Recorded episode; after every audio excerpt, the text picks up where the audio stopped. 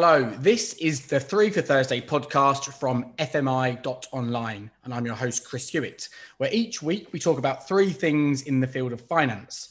Today's 3 is 3 reasons technology graduates should learn finance.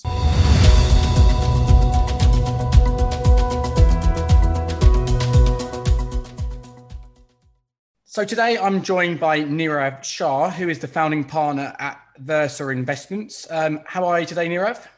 I'm very well, thank you. How are you? I'm very well, thank you. It is 4 o'clock here in London. What time is it there in India? Thank you ever so much for being on our podcast today. It's 8:30 in the evening. It's 8:30. Well, we're very grateful that you've joined our podcast this late. Nirav, just before we start, it'd be really good just to hear a bit about what you do at Versa Investments and maybe a bit about your background. Sure.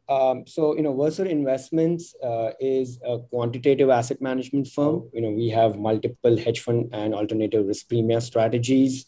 We manage about $1.8 billion of regulatory AUM. I'm one of the founding partners at Versa, part of the investments team primarily responsible for the portfolio analytics area.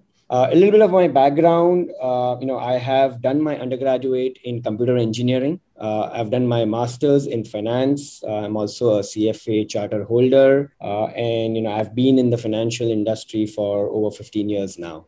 Brilliant. Well, you sound a very qualified person to be our guest on this week's podcast, with a technology background and having worked for a number of years in investment management. And in terms of our podcast, so FMI, a lot of the content is geared towards people who are looking for careers, perhaps in investment banking or perhaps for careers in investment management. So it seems very apt to have you as a guest. So let's think about today's topic. Today's topic is 3 reasons technology grads should learn finance. So we're going to go through 3 of your points of why you think they should do that. So let's start with your first one, Nirav. What is one reason a technology grad should learn finance? I think the first top reason is that investment management today is now incorporating more and more of big data, AI, machine learning, and a lot of the portfolio managers today are incorporating technology and data analysis in their investment process. I think that's reason number 1. Okay. And do you think in terms of technology graduates, do you think they have to come, they would all come in, because I'm not from a technology background, would they all come in, would you say, with that level of knowledge or not? As I say, it's not my area of study, so I wouldn't be the person to answer. But do you think they would all come in with that level of knowledge? Yes, definitely, right? So in order to process and analyze large amounts of data, you need to be able to use technology tools that cannot be done manually or in Excel. There has to be a database set up. You need computing power to process and analyze large amounts of data. So the technology graduates are very well suited to that particular role. Excellent. So a really good, interesting first point. What would be your second reason as to why a technology grad should learn finance? The second big reason is trading, right? So first I spoke about portfolio management. Now I'm talking about trading. So trading is becoming more and more technology driven also. You see a lot of market making firms, a lot of high frequency trading firms, which are sort of now the largest volumes on the different exchanges in the world. And all of that is completely technology driven.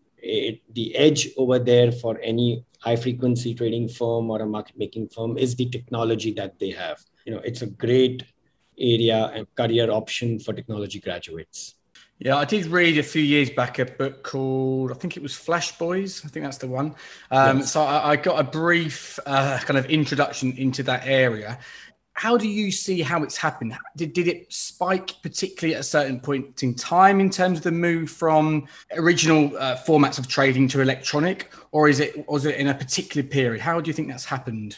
I think it has gradually increased more and more every year, and it just keeps on increasing, right? To the extent that a lot of, say, for example, New York Stock Exchange is almost thinking of stopping its floor trading.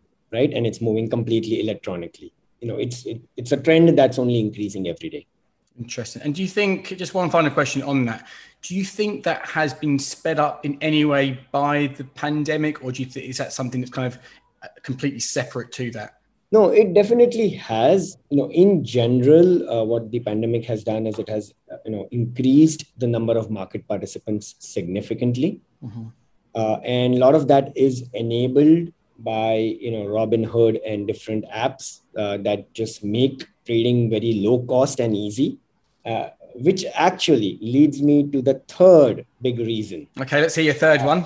Technology graduates to move into finance is fintech. Is a very big growing industry, right? So we spoke about the different trading apps that make it easy.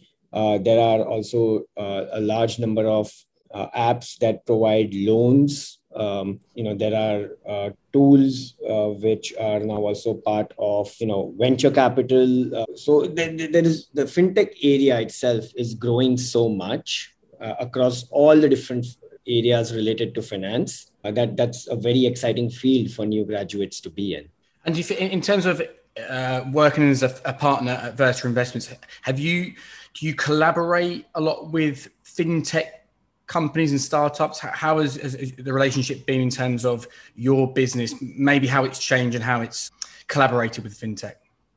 Not necessarily with fintech, but Versa Investments is a quantitative investment management firm. So we use a lot of cutting edge technologies, tools. We do use a lot of alternative data, machine learning in our investment process. And, in terms of we trade global markets 24/7. So again, technology there, not 24/7, but 24/5.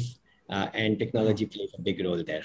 So I think you made some really, really interesting points around big data and e-learning, the movement into electronic trading, and the growth of fintech. So there are three really interesting points.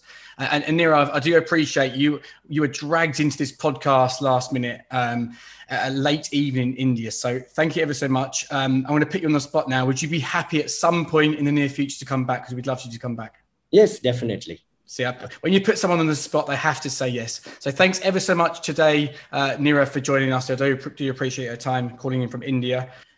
Thank you, as always, to our listeners. We do appreciate your support. You can do so by rating, reviewing, and subscribing to our 3 for Thursday podcast on Spotify and Apple. Finally, have a look at our free resources. They're available on our website at fmi.online.